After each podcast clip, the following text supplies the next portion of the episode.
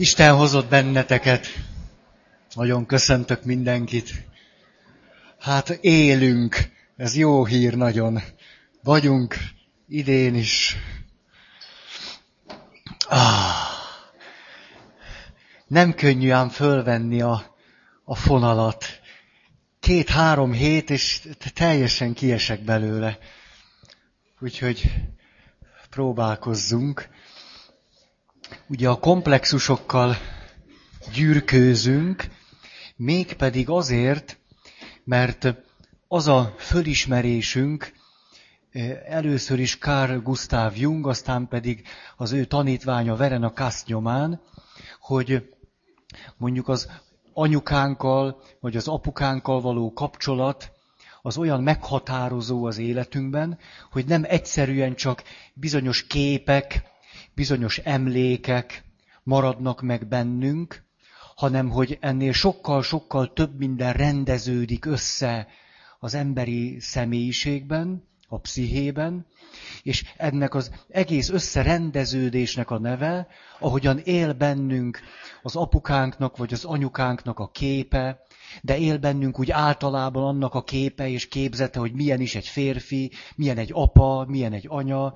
az emlékeink, ahogy élnek, de benne vannak az elvárásaink, benne vannak a, a vágyaink, benne vannak aztán a csalódásaink, szóval rengeteg minden. És ez a rengeteg minden, ahogy összeáll az apukánkkal vagy anyukánkkal kapcsolatban, ezt komplexusnak hívjuk. Juk, juk. És nem csak, hogy ennek hívjuk, hanem azt is tudjuk róla, hogy olyan gubancá, olyan erőteljes személyiség részé tud ez alakulni és változni, hogy gyakran erősebbnek bizonyul, mint az énünk. Ezért aztán, ha erősebbnek bizonyul, és főleg, ha tudattalanul hat ránk, akkor sokkal inkább meghatározza az életünket, mint mi magunk a magunk alatt azt értem, mint hogy én azt gondolom, hogy majd én eldöntöm, hogy az én életem hogy alakuljon. Aztán a komplexus meg kitalálja, hogy hogyan legyen valójában. Úgyhogy erről, erről, erről beszélünk, mindig három generációnak a tükrében, és egészen odáig jutottunk, itt az utolsó három van már csak hátra, a nő eredetileg negatív anyakomplexusa.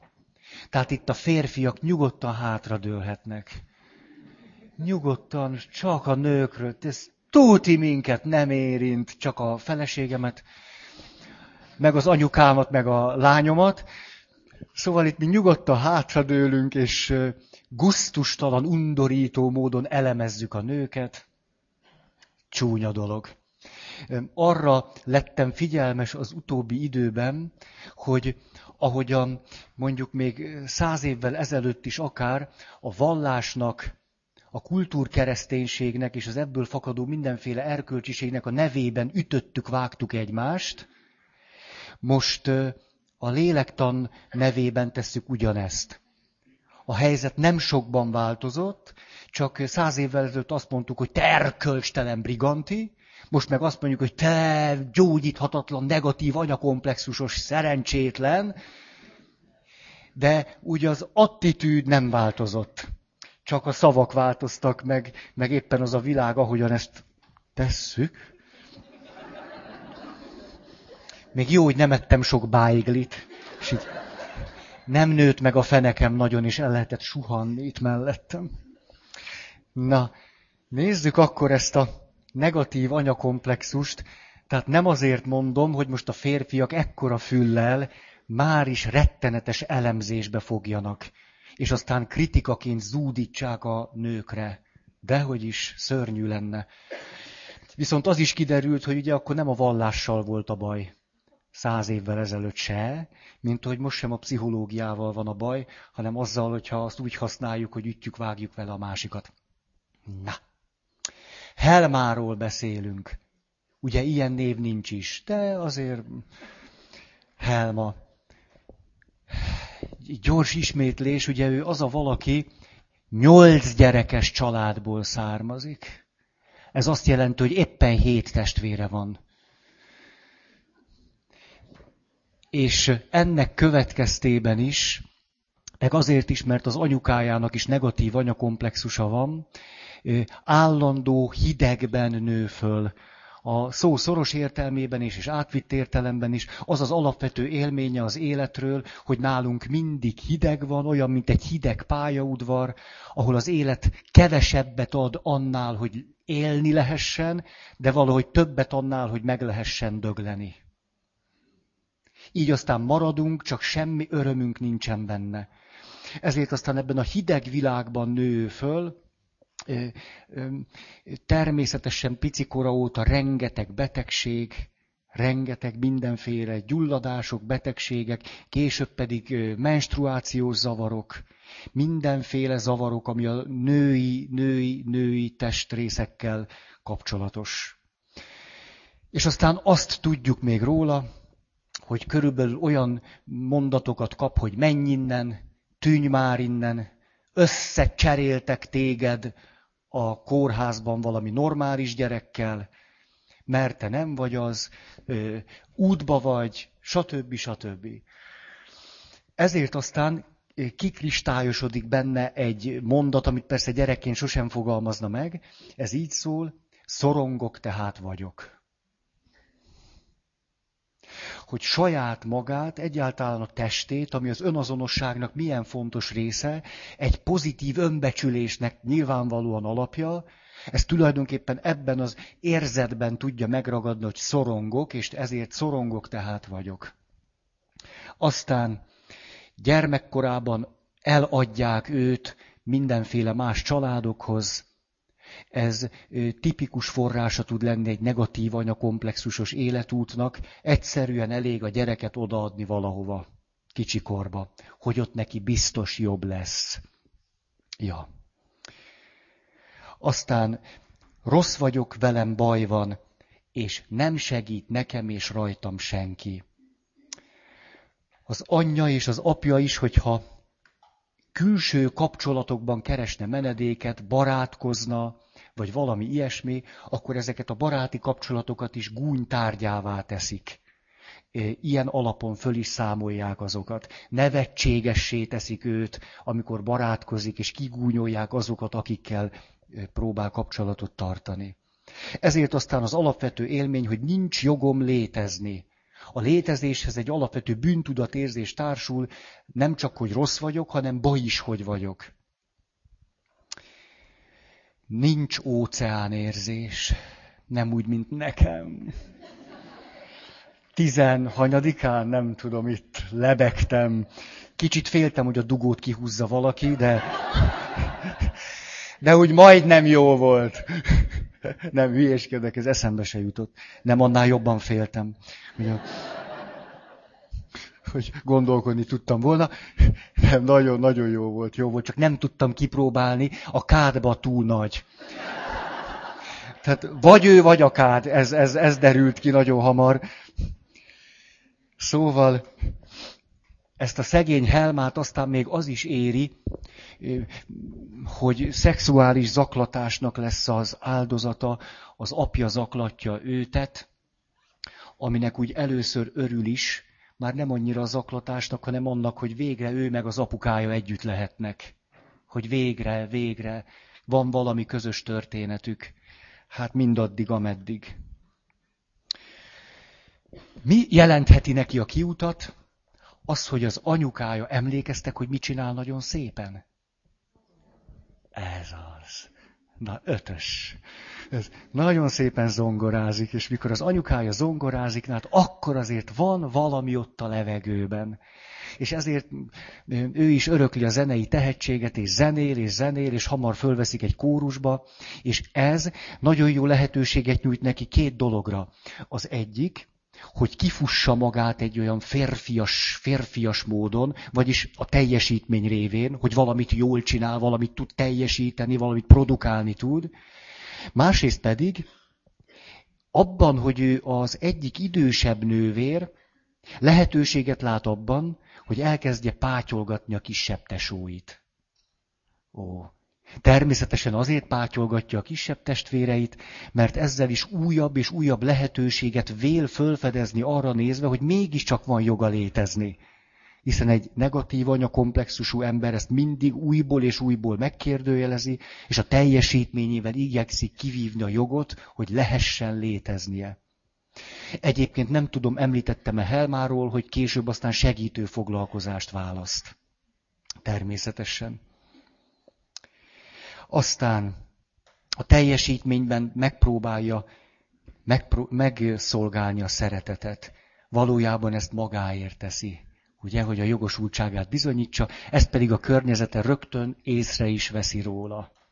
Ezt, hogyha a szá- szemére vetik, számára vetik, szájára vetik, szemére hányják, nem tudom, jó, ez egyre rosszabb, tehát főleg egy ilyen szilveszteri napon, akkor persze rettenetesen csalódott és sértett lesz.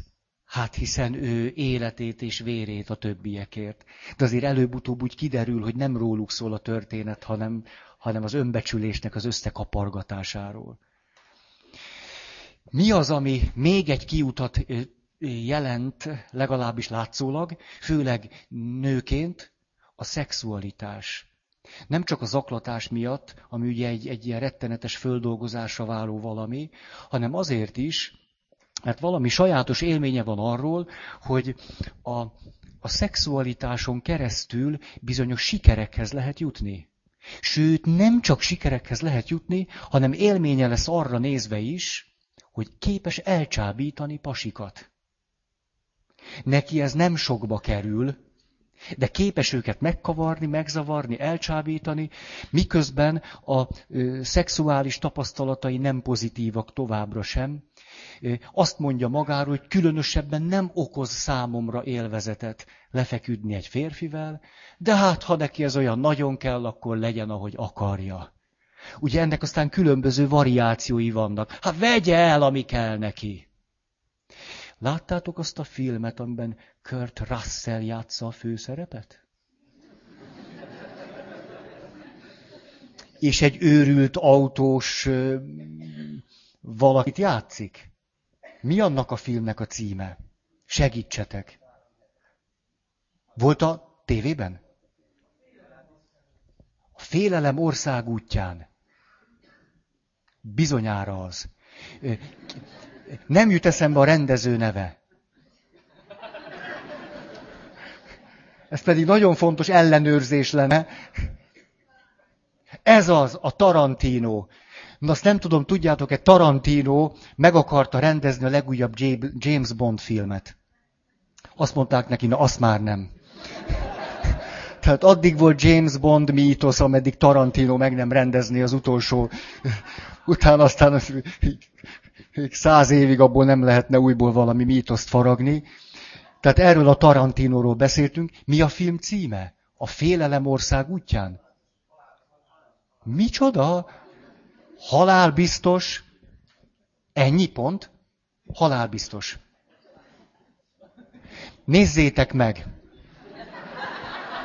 Most már tudtok róla mindent, eligazodtok a filmek országútján. Halálbiztos. Na abban van egy nagyon sajátos női karakter, ennek a non plus ultrája. Emlékeztek erre a jelenetre? Hogy melyikre gondolok? Nem mi félszavakból is megértjük egymást. Hát az a jelenet, amikor oda megy egy férfi a nőhöz, ott kint állnak a kocsmán kívül, és a férfi eh, elkezd pitizni a nőnek, mert le akar vele feküdni. Csak a nő azt mondja, hogy látszik, hogy te semmi érzelem, tehát teljesen kívül van a történetem, meg a saját nőiességén is. És akkor azt mondja, hogy jaj, ne rinyálj már! Azt mondja, jó, van, hajlandó vagyok lefeküdni veled az autóban. Ugye ez is egy ilyen érdekes, tehát lefeküdni az autóban. Ez, ez, ez. Ha nem rinyálsz. Ez, ez, ez a, de ne rinyáljál nekem. Annyira ütős, hogy az valami szédületes hihetetlen jól ábrázolja, hogy mit jelent egy egészen-egészen negatív anyakomplexusú nő, hogy mintha nem volna benne érzés vagy érzelem, a szexualitáson keresztül valójában nem tud közelebb jutni a férfihez. Ez benne a rettenetes. Sem a női voltához nem tud közel jutni, sem a férfihez nem tud közel jutni. Ezért van aztán az, hogy a szexuális ö, ö, élmény nem érkezik meg, és igazából még valamennyire talán élvezi, de valódi szexuális örömöt nem jelent számára. Tehát milyen biztos? Halálbiztos. Nagyon ütős. Nagyon érdemes. El is megyek, megnézem. Hát, ha van ilyen esti, esti film. Jó, tehát van azonban ősbizalmatlanság. Hogy volna jó a szex akkor, ha valakiben egy gyógyulatlan ősbizalmatlanság van, és valójában nincsen önátadás? Úgy is le lehet feküdni valakivel, hogy nincs valódi önátazás.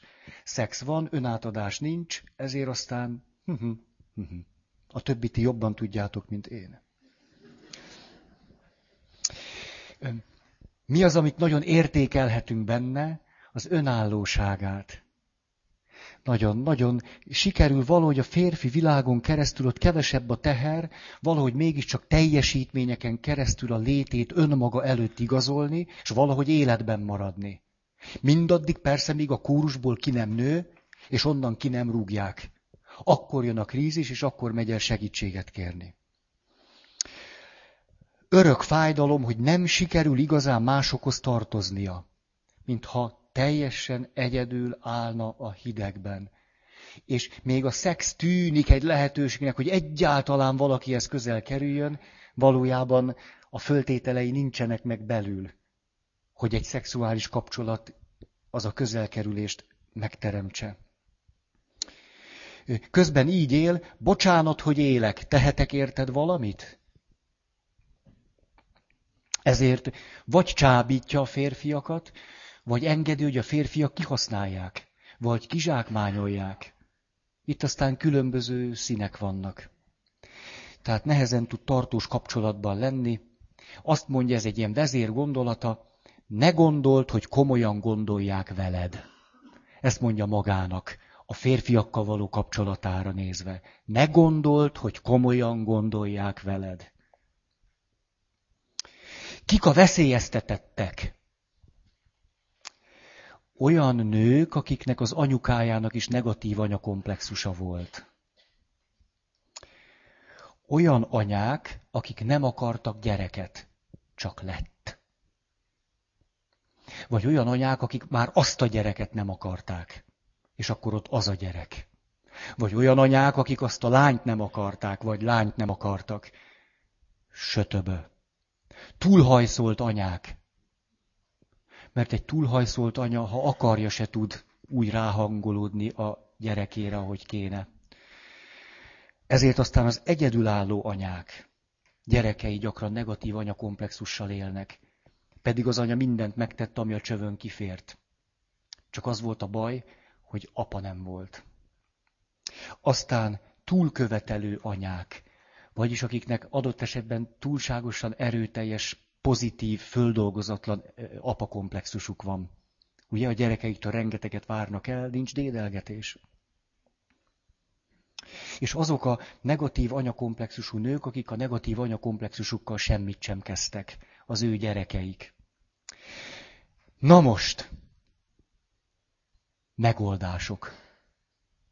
Annyira kértétek tőlem, hogy legyen valami pozitív, elcsábítottatok. Legyen, legyen. Mégpedig 12 pontba foglaltam össze. Jó, jó vagyok, jó vagyok. Elneveztem a 12 pontot. Anonim animák 12 pontja. Hallgassuk meg az anonim animák 12 pontját. Mit lehet itt tenni? Ez a 12 pont fog először vonatkozni a konkrét dolgokra, de nem ússzátok meg ennyivel. Mert van második rész. Újabb 12 pont. Az viszont már egy kontextusba helyezve. Na nézzük, jó van, gyerünk! Egy. Nagyon fontos, hogy egy negatív anyakomplexusú nő megtudja és megengedje magának azt, hogy megvédheti magát hogy szabad neked magadat megvédeni, hogy jogod van hozzá, hogy ezt megteheted. Az anya otthonbéli tapasztalataimról sokat beszéltem már nektek. Hogy az anya otthonba kerülő nők, akiket bántalmaz a férjük, több mint 90%-ban térnek vissza a bántalmazó férfihez. Mint hogyha az lenne belül az életről való tapasztalatuk, úgy is egyedül vagyok, úgy sem véd meg senki, az élet úgyis ilyen hideg és rettenetes. Hát ezt legalább ismerem. Visszamegyek oda, ahol legalább ismerem. És tudjátok, a patkányok, akiket simogattak, meg a patkányok, akik kis áramütést kaptak, majdnem ugyanolyan jól fejlődnek. Ezt tudjátok? Azok a patkányok maradnak le a fejlődésben, akiket elhanyagolnak. Elég szomorú női életút. Tehát van jogunk magunkat megvédeni. Szabad, és képesek is vagyunk erre. De nagy dolog az, hogyha egy nő nem érzi szégyennek azt, ha elmenekül. Szabad menekülni. Nyúlcipő nagyon fontos dolog. Minden nőnek legyen nyúlcipő a lábán. Csak tudja levenni néha. Na, ez volt az első. Kettő. Ne engedje meg, hogy mások bántsák és kihasználják. Két történet élmény. Az egyik, egy nő, akit 30 évig csalt a férje, nem ő, 30 évig folyamatosan csalta, a nő pontosan tudta, hogy a férje csalja, a férfi, férje azért is csalta a nőt, mert tudta, hogy a nő pontosan tudja, hogy ő csalja, de miután ennek soha semmilyen következménye nem volt, hát csalta. És akkor 30 év csalatás után a nő egyszer csak úgy kezdett magára ébredni, és azt mondta, hogy na jó, most már akkor azért ebből elég. És utána rájött valamire, ami nagyon furcsa volt neki, ez pedig az, hogy milyen súlyos bűnt követett el magával szemben hogy megengedte, hogy a férje 30 éven keresztül csalja őt. Na itt már a női önazonosságnak micsoda szépségére lelünk, hogy a nő rájön, hogy saját magával milyen súlyos bűnt követett el, hogy hagyta, hogy a férje 30 évig csalja. Ennek a történetnek a, a még hármat tekerünk rajta változata, mikor egy férfi két életet él. Hallottatok ilyen történetről? Ajaj, úgy bólogattok, mintha ismerős lenne. Ez nektek. Ugye mindaddig, ameddig én nem találkoztam ilyennel, azt gondoltam, hogy ilyen csak a mesében, meg a filmekben van. Hogy az lehetetlen, hogy egy nő, nő, egy nő, egy nő, egy nő ne vegye észre azt, hogy egy pasi egy teljesen párhuzamos életet él még, azt nem mondom, hogy mellette, hanem úgy odébb. Mindaddig még nem találkoztam egy-két ilyen nővel. Hogy lehetséges az, hogy a férfiak által oly kevéssé értékelt női érzék, oly nagyon hiányozzon egy nőből? Ugye, hogy mikor jön haza a pasi, hát szagról kiderül, hogy ez valahol máshol volt. Egy negatív anyakomplexusú nőnek azonban a szaglásával baj van. Képes úgy létezni 10-20-30 akárhány évet, hogy a férje totál kettős életet éljen. Ez egy pozitív anyakomplexusú nő számára egészen elképzelhetetlen. Mert a pasi úgy bukik le, mint, nem tudom én, kócsaga Balaton vizébe,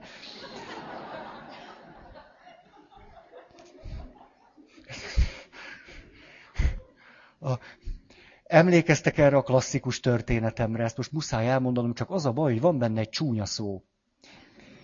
Tőletek kérdezem, hogy a felelősséget megosszam veletek, mit csináljunk? Mi legyen? Ez, ez legyen? Jó, megbeszéltük.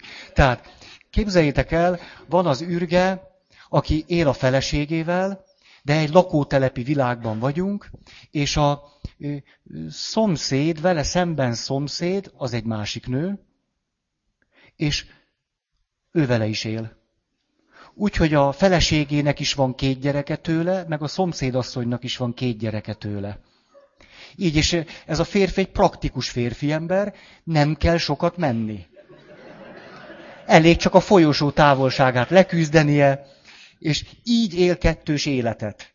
Így, évtizedekig. Itt is két gyerek, ott is. Na most mi történik? Meghal. Nem valami bosszú, hanem hát előbb-utóbb. Ővele is ez történik, az előbb-utóbb.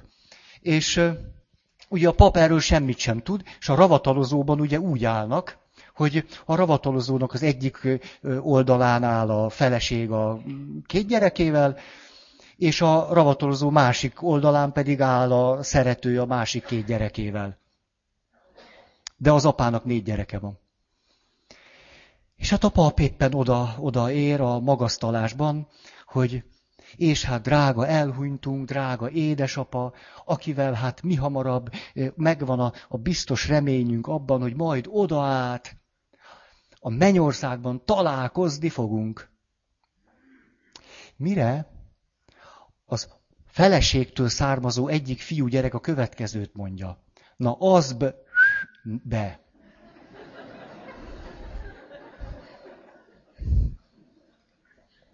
Korrekt volt? Mindez a temetésen a ravatalozóban. Milyen az, amikor valaki nem talál rá erre a női önazonosságára, akkor ezt vele meg lehet csinálni. Tehát a második pont az az, hogy ne engedje meg, hogy bántsák és kihasználják őt. Hogy tehet magáért valamit. Három. Vegye észre és higgye el, hogy szerethető, és hogy vannak is, akik szeretik. Most itt nem a pszichológusra gondolok elsősorban. Ugye ez ilyen klasszikus, katasztrofális történet tud lenni, hogy a nő, aki végre nagy nehezen segítséget kér, és eljut egy férfi pszichológushoz, és az a férfi pszichológus tényleg elfogadja őt, életében először él át valami ilyesmit, hát na, ná, hogy szerelmes lesz belé. Hát az tuti, hogy szerelmes lesz belé, ki kerülhetetlenül. És hát mondjuk elcsábítja a pszichológust, a pszichológus elcsábítja őt, hát ez egy ilyen közös történet. Nem túl jó folytatás. Nem. Ezen túl is lehetséges az, hogy, hogy az illető ráébred arra, hogy jé, őt tényleg szeretik. Hogy ez lehetséges. Hogy van olyan valaki, aki őt tényleg szereti. Tudjátok, az én negatív anyakomplexusom, az itt egy, egy, egy valamit föltárt. Hogy rájöttem, engem meghívnak ide vagy oda barátaim, még mindig azt élem meg, hogy egyszerűen nehéz nekem elhívni, hogy nekik fontos, hogy én elmenjek.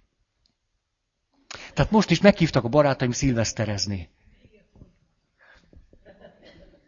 És hogy nekem azt nehéz elképzelni, hogy ők tényleg arra gondolnak, hogy jó lenne, hogyha én ott lennék, ezért például én nem szoktam visszatelefonálni. Miért? Mondta, hogy menjek, hát jó van, menjek, menjek, de hát biztos még egy csomó más rendes ember is ott lesz.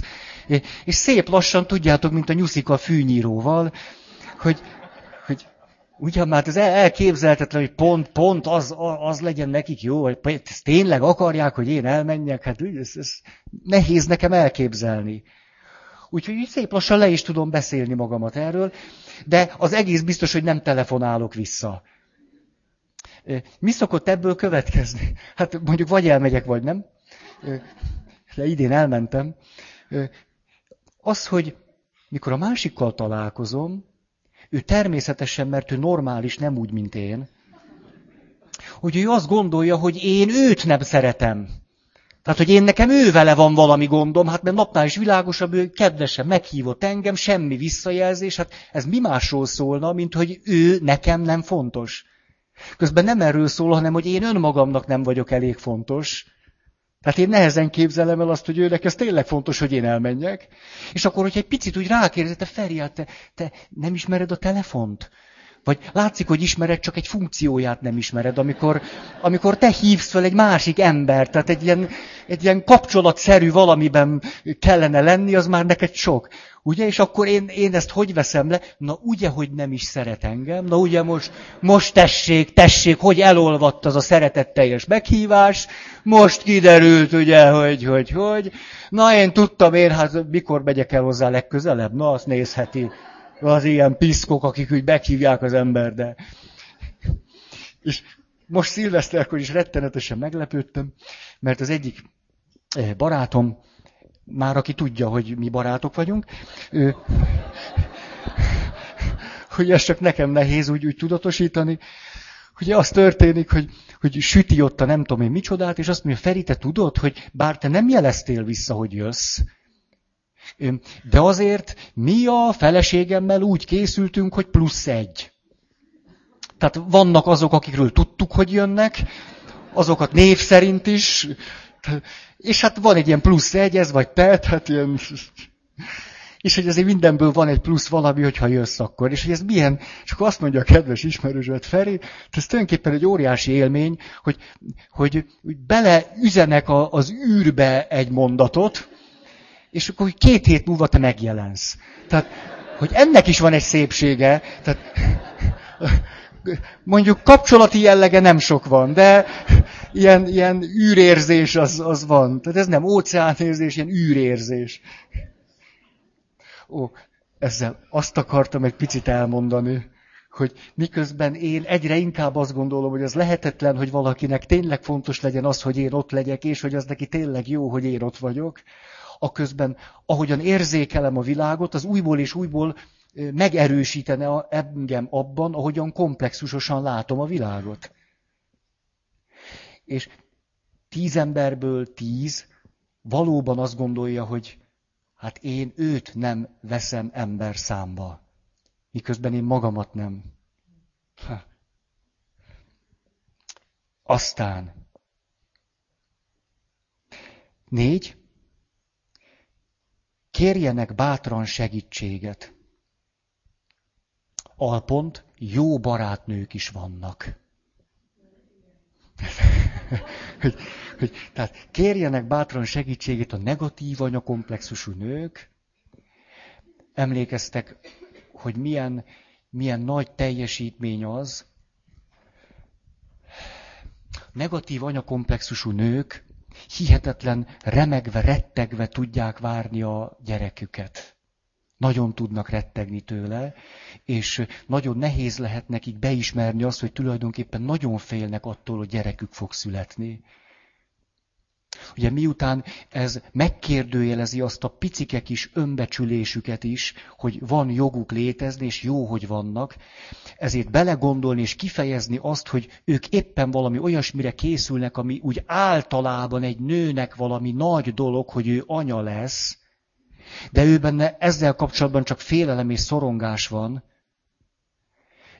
ez nagyon nehezen kifejezhető. És az is nagyon nehezen kifejezhető, amikor megszületik az a pici baba, és egy vaskosan negatív anyakomplexusú nő nem is tud vele mit kezdeni. Az aztán ilyen rettenet számba tud menni. Mint hogyha egyszer csak szembe kellene nézni azzal, hogy én olyan mértékben vagyok fogyatékos, hogy nekem még az sem megy, amit elvileg nem is kell tanulni. Ugye, hogy hát az anya, hát az a legminimálisabb, hogy valaki anya tud lenni, a negatív anyakomplexusú nő számára azonban ez egyáltalán nem egyértelmű. És kiderül, hogy az anyaságnak milyen sok gyökere van abban, ahogyan az anyukánk velünk együtt volt. Ezért tehát, ha egy ilyen nő valódi segítséget tud kérni, el tudja ismerni és fogadni, hogy ez neki tényleg nehéz. És nem akkora a szégyen, hogy ezt ő kimondhatja, hogy ez neki tényleg nehéz, az óriási emberi teljesítmény. Volt egy kedves ismerősöm, az ebben a fájdalmában, hogy ő nem tud csak úgy ösztönösen anya lenni, azt mondta, hogy hát nálunk a férjem a gyerek anyja. Így, így fejezte ki. Férjem a gyerek anyja. De erről lebeszéltem. Azért van egy pont, ahol a non-direktivitás véget ér, és egy áldott agresszió következik. Na. Ötös. Legyen bátran önkritikus, ha azt gondolja, hogy megint elutasítják. Ugye a negatív anyakomplexusból mi fakad? Hogy a világ olyannak tűnik, hogy állandóan őt elutasítja. Állandóan és állandóan. Miközben nem történt semmi más, csak beszélgettek egy témáról, és valakinek más volt a véleménye. Egy negatív anyakomplexusú nő ezt nem így hallja, hanem úgy, hogy őt a személyében már megint elutasították. Hogy őt, ugye van egy vita, mindenki belevág a másik szavába. Egy pozitív anyakomplexusú nőnek ezzel semmi baja. Egy negatív anyakomplexusú nő viszont azt érzi, hogy ő megint nem mondhatta el. Ő rá megint senki nem kíváncsi, az ő gondolata semmit se számít, és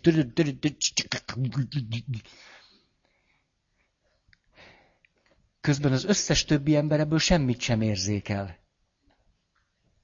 Mi szokott történni? Hát ha van valamennyi én ereje, akkor ez a nő, mit tudom én, egyszer csak kifakad, és lebarmol mindenkit. Ugye erre mindenki fölháborodik, mert nem értik, hogy miért nem lehetett egy vitában normálisan vitatkozni. Honnan jön az, hogy most elkezdett mindenkit minősíteni? Ezért kap ebből valamit vissza, de még hogyha szépen visszajelzik neki, hogy tehát azért ez túlzás, akkor ő ezt megint úgy éli majd át, hogy na tessék, ő az egyetlen, akinek nem lehet elmondania, hogy ő mit is érez. Tehát a kör mindig bezárul, és az illető mindig ellehetetlenül, és a komplexusába még jobban belezáródik. És azt éli meg, hogy na ugye tudtam, hogy nem vagyok fontos, és nem kellek. Tehát legyen bátran önkritikus, ha azt gondolja, hogy megint elutasítják. Lehet, hogy egyszerűen csak valaki valamiről mást gondol. Ilyen egyszerű. Nem a személyének szól. Tudja észrevenni azt, hogy mikor kezdődik az önsajnálat. Azt tudjátok, hogy nagyon nagy, nagyon nagy teljesítmény? Ha észreveszitek, hogy mikor kezdődik az önsajnálat? Oh, nagyon nagy gyászoló emberek tudnak elemi élményhez jutni ebben a témában, hogy ő gyászol, és de szörny, és de rettenetes, és elhagyott, és nincs, és ki fog engem ezután szeretni, és az élet nem lesz többé soha olyan, ez normális. Egyszer csak van egy pont, mikor ezt már abba hagyhatná, pici világosság, hogy na azért tudnék most most már így is lenni, és nem visszateker, és ők milyen szörnyes. Na ott az az önsajnálat. De nagy dolog az, mikor látjuk azt a kis fényt. Na itt ezt már most nem kell folytatni. Holnap megint kapsz fél órát, amikor valóban sajnálhatod magad. Az, úgy, az, az pont annyi kell, de a 31. perc az már önsajnálat.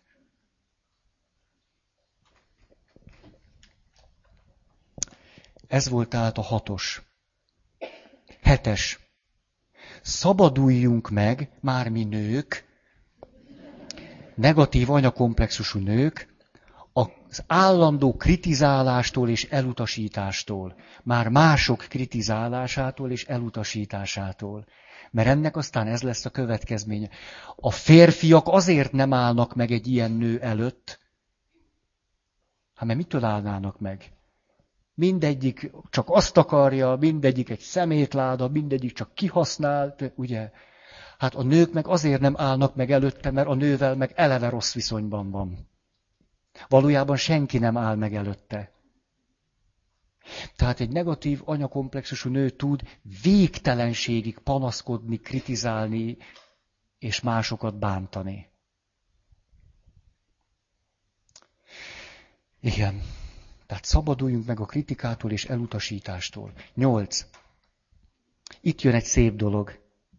Megtanulhatna együttérző lenni a gyerekkori önmagával. A gyerekkori önmagát sem szereti, ez teljességgel bizonyos. Mondom azt a klasszikus mondatot, amit állandóan lehet hallani, még karácsonykor is hallottam. Valaki, ó, szeretet ünnepe, de szép. Bizony visszaemlékszem apámra, de mondhatnám, hogy anyámra. Ó, az sokszor milyen jó nagy pofonokat adott nekem. És milyen hálás vagyok most neki Szent Karácsony ünnepén. Mert mi is lett volna belőlem, ha nem kaptam volna azokat a pofonokat. S talán sose lettem volna ember. És most, hogy itt vagyok a betlehemi jászol közelében, most értem csak ezt meg igazán. Itt a szeretet ünnepén. Ó, oh,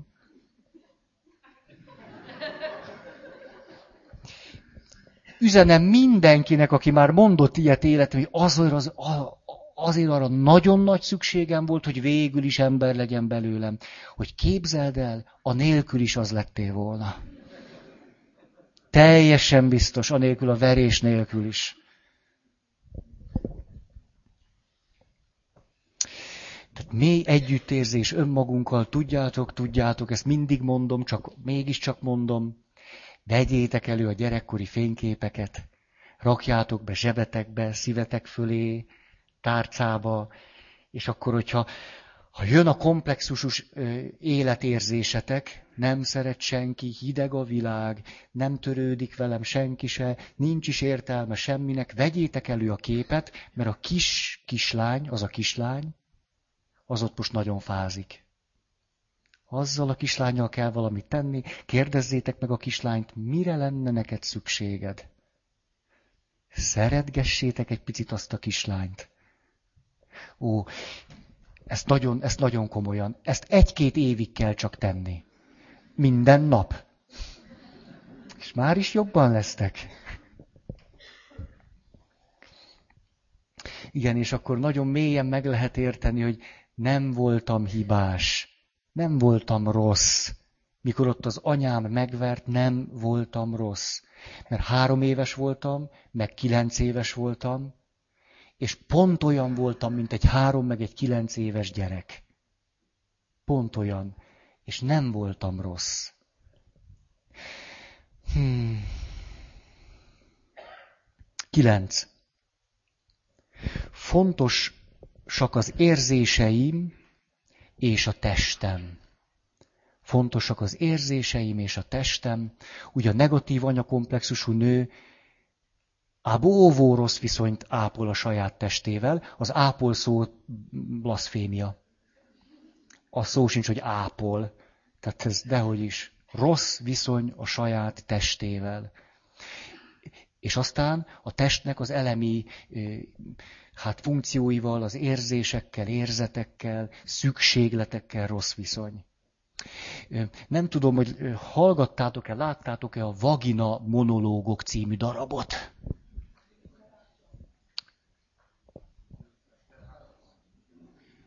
Nem. Nem. Nagyon-nagyon tanulságos. Vagina monológok. Nem tudom, hogy adják-e még. Adják? Ez a másik, amit nézzetek meg. Tehát a halál ország útján, vagy micsoda volt az egyik, micsoda... Halál biztos, a másik vagina monológok. Fú, fú. Nagyon, én nem mertem el megnézni.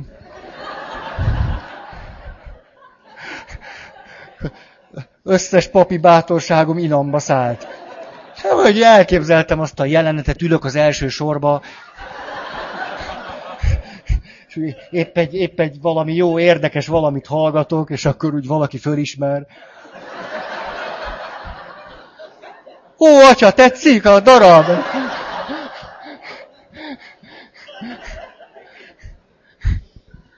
Ó, egyszer.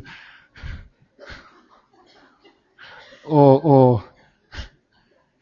De nagy dolog az. Hát, ó, csak most rögtön itt a férfi, férfi téma azért előtört belőlem. A, a, a, a statisztikák azt mutatják, hogy alig van olyan férfi, aki a saját péniszével meg lenne elégedve. Hát ez, ez baj.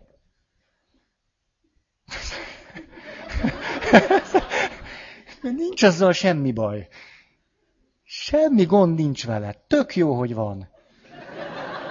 Nagyon hálásak lehetünk a természetnek érte. Pisilés nagy élvezet. Még a kis pisilés is nagy élvezet. És főleg 40 fölött, mikor beindul a prostata nagyobbodás, sok kis pisilés, sok kis élvezet. Egyszer egy nő azt mondja, nem tudom, lányának mondtad, hogy miért pont ezt mondta, nem, nem is tudom. De és én ezt honnan tudom, azt se, azt se tudom még. De azt mondja, tudod lányom, végül is a punci nem túl szép, de nagyon lehet szeretni. Ezt mondta. Most ennek a kijelentésnek az egyik felével értek egyet.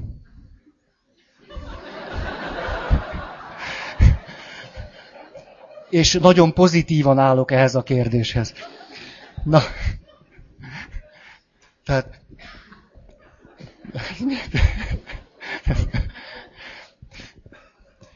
csak ez sok.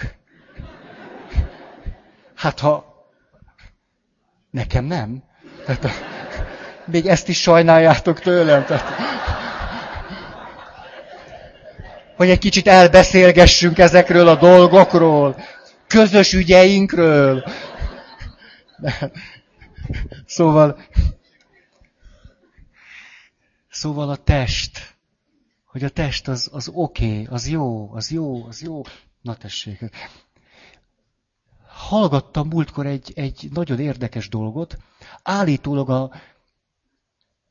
Na nem, ezt nem, ezt már most nem, nem, nem, mert itt, itt a szavaknak olyan, olyan labirintusába kerülök, hogy látjátok, már dadogni is kezdtem. Tehát, tehát fontosak a testem, fontosak az érzések, gyakran a pszichoszomatikus zavarok az a, az, a, az a kiinduló pont, ahol ezt a témát meg lehet ragadni. Hogy a test nem rossz. A, akkor inkább egy másik kutatás, na, jobb lesz az nekünk, hogy, hogy a Mária Rádiónak is maradjon valami anyag. A, ez pedig az, papnövendékeket, lelki gondozókat, szociális munkásokat kutattak. És az volt az egyik kutatási irány, hogy vajon milyen viszonyuk van a saját testükkel. Ugye Helmáról is azt mondjuk, hogy negatív anyakomplexus, negatív viszony a saját testével és az érzéseivel. Hát mi derül ki a papokról, a lelki gondozókról és a szociális munkásokról, hogy természetesen az átlagnál jóval negatívabb a viszonyunk, viszonyuk, viszonyotok, a testünkhöz. Hogy nem megdöbbentő ez, hogy mondjuk egy, egy kórházi lelki gondozó, aki egy, egy haldokló ember, vagy egy szenvedésekkel gyötrődő ember mellé odaül, a saját testéről úgy gondolkodik, hogy a teste csak egy ilyen zavaró izé, hogy az a baj, hogy azért nem tud eléggé figyelni, mert ez a rohadt test már túlságosan fáradt meg az a lehetetlen test pisilni akar. Hogyha egy, egy lelki gondozónak, egy papnak nincsen természetes, egészséges viszonya a testével, hát hogy, hogy fog együtt érezni egy másik ember szenvedésével? Hát hogy fogja azt csinálni? Én rettegek attól, hogy persze egy kicsit se, de, de csak elképzelem, hogy fekszek, majd haldoklok, és jön hozzá majd egy pap, akinek negatív viszonya van a testével, hát hozzá, most, most, most végrendelet. Végrendelet előtti rendelet. Tehát, hogy, hogy kérlek valami normális papot küldjetek majd hozzám, mert ti még akkor épségbe, egészségbe lesztek, fiatalok vagytok, meg minden. Tehát valakit, aki, aki ugye a testemet is látja majd. Tehát ne, ne csak az örök üdvösség kerüljön szóba. Tehát például lehet, hogy szomjas leszek. Lehet, lehet, lehet, hogy kérem először itasson meg engem. Hát aztán majd, majd, majd utána, hát még akkor abban leszek, nem? Ú, de fogyhatatlan hálát érzek egy édesapa iránt, mikor műtötték a térdem. Hát ismeritek ezt a történetet is, mert egyszer már biztos elmondtam. műtötték bizony. És ugye akkor nem lehetett kimenni három vagy négy napig. És így, így a lábam, és ugye próbáltam kibírni kakilás nélkül. Ú, nagyon bír, nagyon-nagyon-nagyon, egy nap híja lett. És, és ugye mikor, mikor indult be az áldott bélműködés, ugye pozitív viszony, hogy jó van, vannak beleim, teszik a dolgukat. Hát látogatási időben. Csodálatos élmény, hogy ugye férfi korterem, tehát általában nők és anyák és lányok ugye látogatják a férfiakat, ugye zsúfolásig tele, és na csak hozzám jött egy férfi, na és akkor tényleg így volt egy apa, egy ilyen nagy darab, ez, zseniális űrge, és akkor azt mond, mondom neki, hogy te, hát ez le, le, lehet, hogy, hogy látogatási idő van, de itt is. Tehát, úgyhogy azt, a, azt az ízét most toljuk a fenekem alá, én még, én még ezt sose próbáltam, tehát a kacsával meg voltam elégedve eddig, de most ezt ki, ki fogjuk próbálni. És, a, és hát értitek, négy-öt nap. Tehát ott aztán volt, volt teljesítmény. Szereztem megint jogosultságot az életre. Ugye, aki ilyet tud. És annyira, hogy a vége felé már, már így egy kicsit így homorítani kellett. Hát ezt nem, nem arra találták ki, hogy egy ötnapos történetet ott el de látogatási időben. Tehát ez, ez, és tudjátok azért, azért az a pillanat, azért az a pillanat, mikor ezt az egészet úgy kihúzod magad alól, és úgy átadod, hogy azért az, az maradandó. Komolyan ezt a valakit, aki ilyen rezzenéstelen arccal, ilyen, ilyen úgy rám nézett, hogy szép, szép. A férfi a férfivel. Utána csak kicsit volt vörös a fejem, mikor úgy néhány asszony kezdett szellőztetni, meg...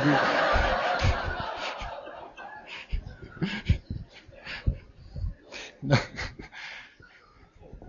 Szóval, hát tényleg, látjátok, hogy hova a nekrofil hajlam kitört, kitört.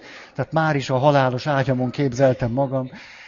Szóval olyan papokra, szociális munkásokra, lelki gondozókra van szükség, akik a testüket nem valami zavaró tényezőnek tekintik az életben. Márpedig a tény ma az, hogy a legtöbb ilyen jellegű segítő foglalkozást végző ember zavaró tényezőnek tekinti azt a rakoncátlan testet. Nem, nem, soha. Tíz. A begyakorolt túlélési stratégiáit tudja értékelni. Valahogy azért megtanultunk élni egy negatív anyakomplexusú ember is valahogy kitalálta, hogy hogy tud mégiscsak élni, még ha szerencsétlennek, boldogtalannak éli is meg magát, ezt tudja nagyra értékelni, hogy ő azáltal tudott életben maradni. Ugye annyira fáj nekem, mikor valaki ránéz arra, hogy a nő neki sikerült életben maradni, és akkor az egész azt mondja, hogy pótcselekvés volt. Na, ez még mindig a komplexusból jön. Nem mondd, hogy pótcselekvés volt. Azt tartott téged életbe. Nagyon nagy teljesítmény, hogy rálátsz, hogy, hogy, hogy mi minden motívum volt mögötte, hogy, hogy mennyire nem tudtad azzal a teljességet elérni. Nagyszerű, hogy rálátsz. De ne bánsd magad. De nagy dolog, hogy valamire rátaláltál. És úgy sikerült életben maradni. Ez nagyon nagy teljesítmény. 11. A természet és annak fölfedezése. Mindennek, ami csak úgy adatik az élettől. Szombaton de gyönyörű idő volt. Hát az, az elképesztő. Kirándultunk. Hát gyönyörű volt. Gyönyörű. Pilis. Hát ilyenkor menni kell. Ne a Cartoon network nézzétek szombaton délelőtt. 12. Az életnek, az életemnek önmagában, önmagától van értelme és jogosultsága. Hm.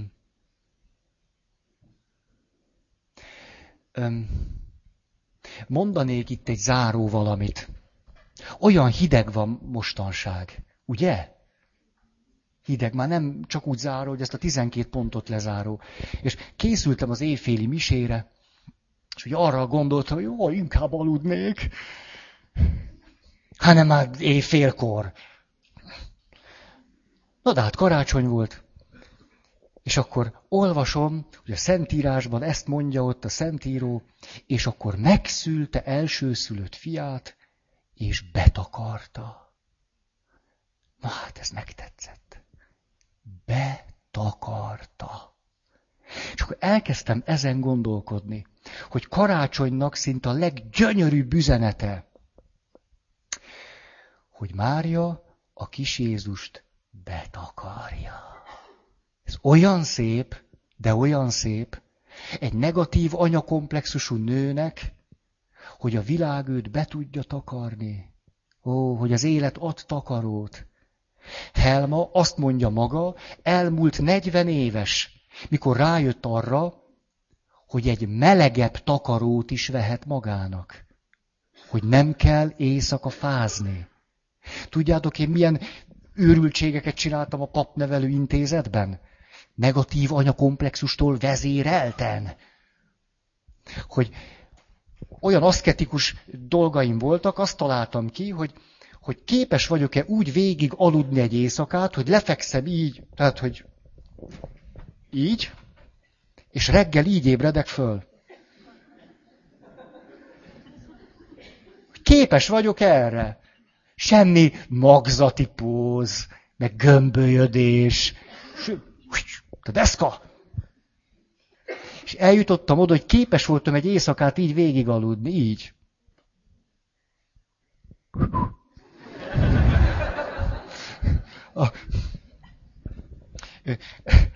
Mikor olvasom Helmáról, hogy 40 éves elmúlt, mikor rájött arra, hogy meleget takarót is lehet vásárolni, hát elkezdtem nevetni magamon. Hát, hogy pont ugyanígy csináltam. Tehát, hogy, hogy elhatároztam azt, hogy az biztos, hogy én egy, egy kemény telet is egy pokróccal végig kell, hogy bírjam. Az lehetetlen, hogy ne. És ugye akkor azok az éjszakák, hát százával aludtam úgy éjszaka, hogy valahogy úgy gömbölyödtem össze, hogy a, a pokróc alatt éppen, hogy ha kicsit nem mozdultam meg, akkor valahogy annyira körbevett valamennyi kis langyosság, hogy még úgy éppen egyáltalán tudtam aludni. És ezt úgy magamtól. Tehát segítség nélkül. Ezt én így, így. 30 valahány évesen én még így aludtam. Az, ne, az, az edzés, az keménység, az... Most magam, magamnak, ugye, ne, nem rátok, magamnak, magamnak. És akkor néhány évvel ezelőtt képzeljétek, meleg paplan. Ikea.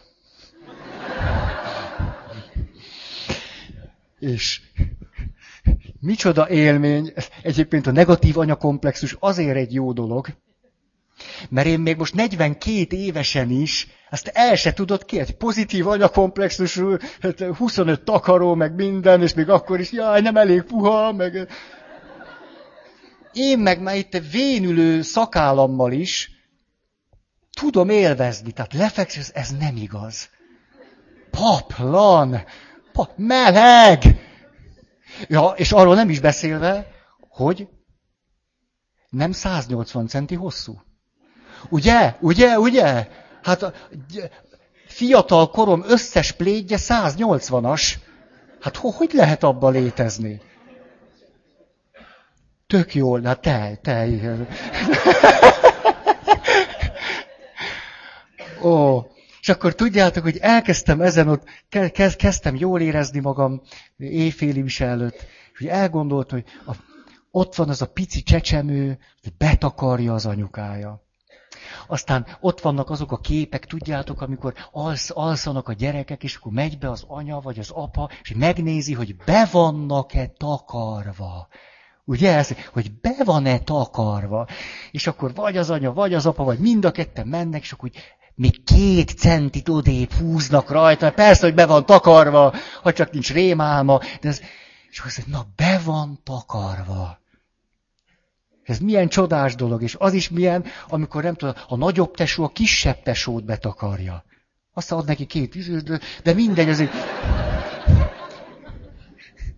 Hogy a testvér a testvért mikor betakarja, vagy a férj meg a feleség.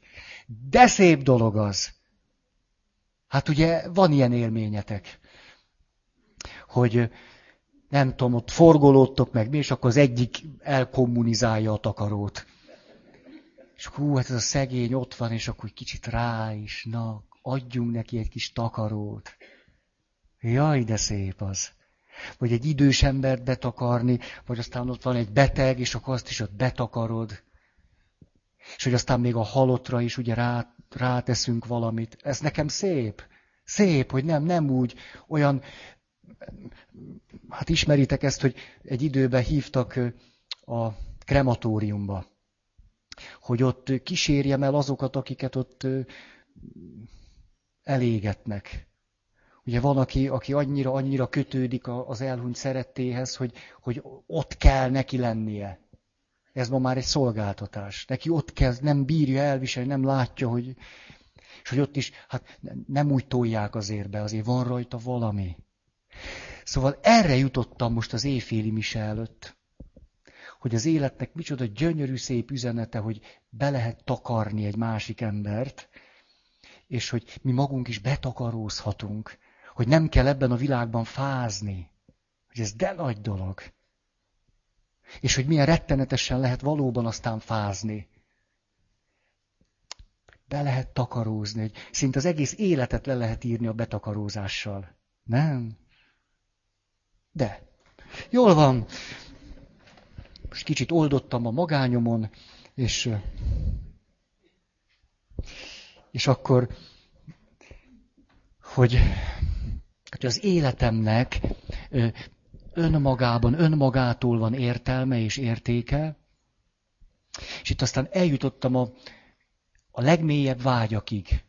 Elnézést, hogyha ez valakinek ismétlés, mert vasárnap beszéltem erről néhány mondatot, hogy, hogy a, az úgynevezett fölszínes vágyak, azok a vágyok, amelyeket így mondhatnánk, az énből fakadnak. Az énnek az önigenlését fejezik ki. Ezek a vágyak hát állandóan a beteljesedésre törnek, és emiatt állandó hiányérzetünk, sóvárgásunk támad, állandóan sóvárgunk, és, és epekedünk. Ugye a, a felszínes vágyaink, az énből fakadó vágyaink ezt teszik velünk sóvárgóvá, epekedővé tesznek minket. De hogy vannak sokkal mélyebb vágyaink, ezt úgy lehetne mondani, amelyek nem magából az énből fakadnak, hanem az én egyszer csak fölismeri a személyiségnek a mélyebb rétegéből fakadó vágyakozást amire az egész személyiség vágyakozik. Az én ezt fölismeri, és rá tud hangolódni erre a mély spirituális vágyra, vagy spirituális tartalommal teli vágyakozásra.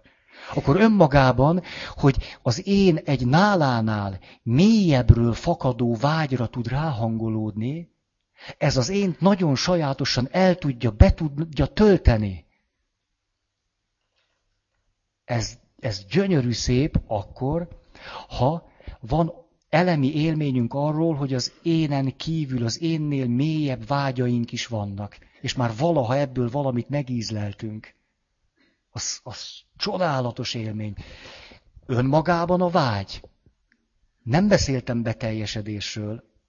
Vágynál maradtam. Az a vágy nem oldódik föl, nem elégül ki. De az énnél mélyebbről fakadó vágy úgy tölti be az embert vágyként megmaradva, hogy valami teljesség élményünk támad. Az, az, hú, egy pici fiú jutott eszembe, aki kérdezte tőlem ezt, hogy, hogy Feri, hogy ott el szoktad képzelni a mennyországot? És hát mondtam neki, hogy nem. Nem, mert én olyan okos tojásként állok ehhez, és azt mondom, hogy a mennyország úgyis sokkal tutibb lesz, mint hogy én ezt el tudnám képzelni. Úgyhogy nyitva vagyok rá, hogy valami nagyon nagy buli legyen. És ezért ezt mondom neki, de hát ő egy tíz éves fiú, hát ezzel nem tud mit kezdeni. Akkor kérdeztem tőle, hogy na miért, te el szoktad képzelni? Azt mondja, jó, igen. És azt mondja, jókat, jókat, jókat. És azt mondja. Ugye ez a mély vágy, amit most példaként akartam mondani, ez ezt a kisfiút nem szegényíti el. Ezután ő nem a hiányérzettel fog küszködni, nem szenvedni fog, meg, meg etekedni reménytelenül, hanem ez az énnél mélyebbről fakadó vágy valahogy, valahogy sajátosan betölti az ént. Ha, megvan nektek ez az élmény? Legyen meg. Léci, léci. Na most.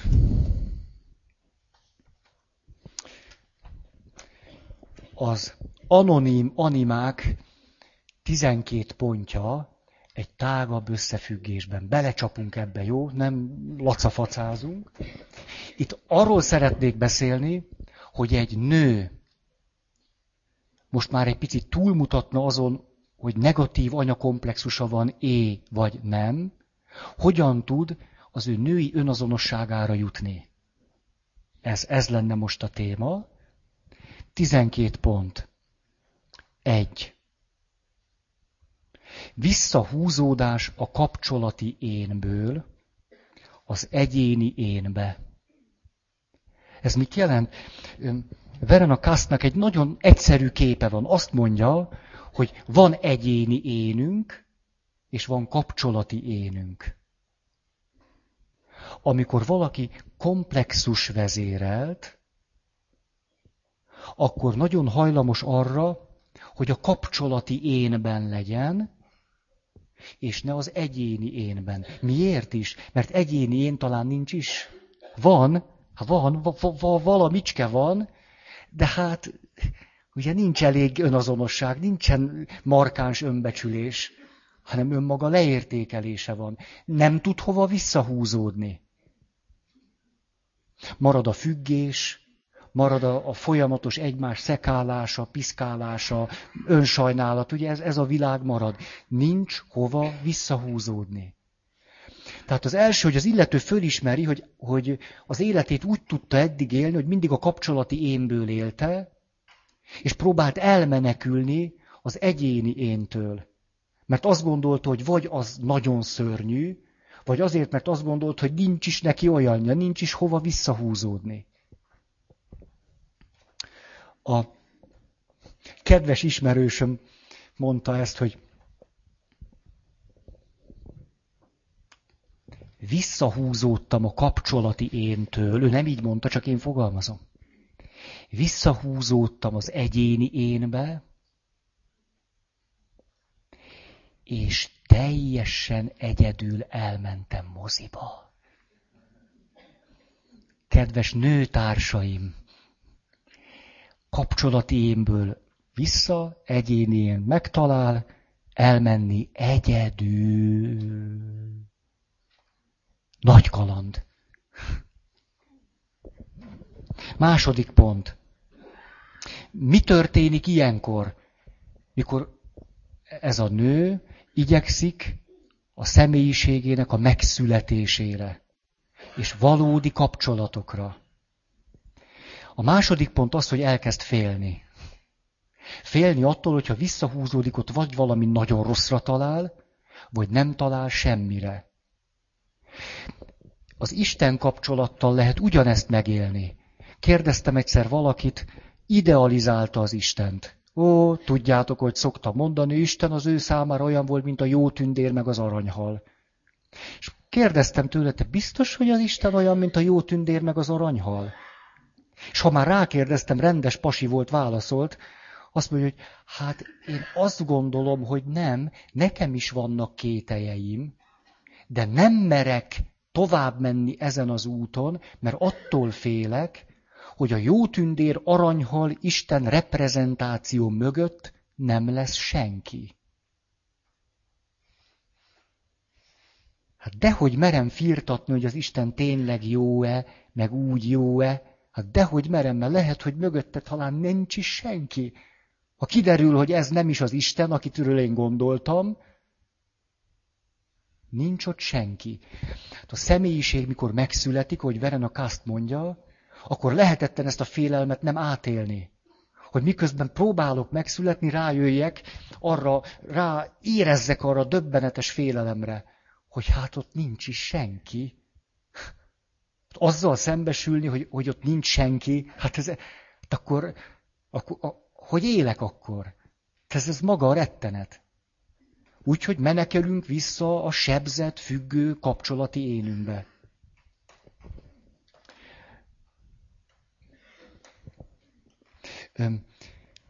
Ehhez a félelemhez azonban hozzájárul az is, hogy kezdünk valamit fölismerni. Ez pedig az, hogy kölcsönvett önazonosságban éltünk. Hogy amiről azt mondtuk, hogy hát ez vagyok én, az egy kölcsönvett önazonosság. Harmadik pont. E, ez ugye érthető, hogy mi az, hogy kölcsönvett önazonosság. Ugye egy pozitív apakomplexusú nőnél mindig a férfin keresztül jut csurran, csöppen az, hogy ő tényleg értékes nő. Ha nincs férfi, nem tartja magát értékes nőnek. Ez a kölcsönvető azonság. Három. Kötöttségeinkre és függőségeinkre rálátunk, és elkezdjük érezni a vágyat a szabadság és a valódi kapcsolatok iránt. Talán az most már jobban, jobban kéne nekem. Négy, meg tudjuk fogalmazni a kölcsönvet önazonosságunkat. Egy nőnek nagyon nehéz, a nőknek nehezebb, nehezebb, mert a társadalom nagyon megdicsér titeket akkor, hogyha nem ébredtek a saját tudatotokra. Ezt a társadalom nagyon szereti. Mert ez két klasszikus irányt jelent egy nőnek. Az egyik, hogy egy jó kislány hamar szerelembe esik, hamar talál egy rendes pasit, randizik, gyorsan megházasodik, szüli a gyerekeket, anya lesz, és sose ébred föl. Ugye ez az egyik irány.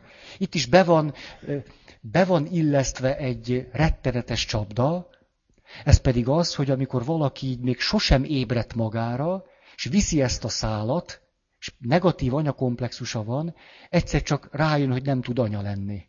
Vagy nagyon problémásan. Ott kezdődik a személyiség fejlődése. Vannak, akik tovább bírják egy kicsit, mikor a hőn áhított gyerekeik elmennek. Ugye, akinek pozitív anyakomplexusa volt, ő föl tudja nevelni a gyerekeit, de nem bírja őket elengedni. Akkor neki 45-50-55 évesen üt be a krach. Vagy akkor, amikor valami komoly betegség érkezik. És az a rátermett és okos és klassz és minden nő egyszer csak, egyszer csak teljesen nem ért, hogy mi történt vele. Tehát ez az egyik irány, hogy a férfi világ hát diktátumai alapján visszük ezt a klasszikus vonalat. Ami nem volna baj, ha az egy szabad és tudatos döntésből is fakadna. Ha én azt mondanám, hogy én ezt, ezt én egy életem, egy halálom, én így akarok élni, hát akkor semmi baj vele.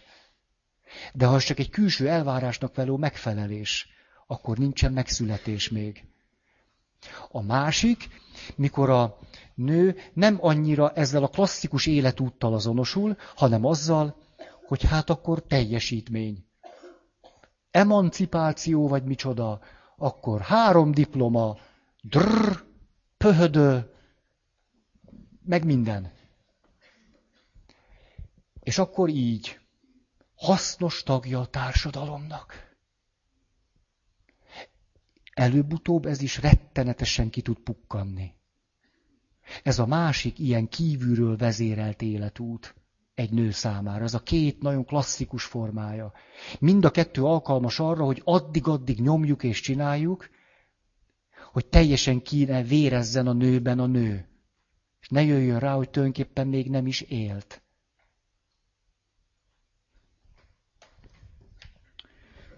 Hm. Ó, egy mondás, egy mondás van itt. Ez a kívülről vezérelt életút. Azt mondja, hogy eddigi életemet közhelyekkel éltem. Ha-ha, hála Istennek, hol van már a tavalyi hó? Ne ez valami ilyesmi. Ki? Elment az idő. De nehezen melegszek be.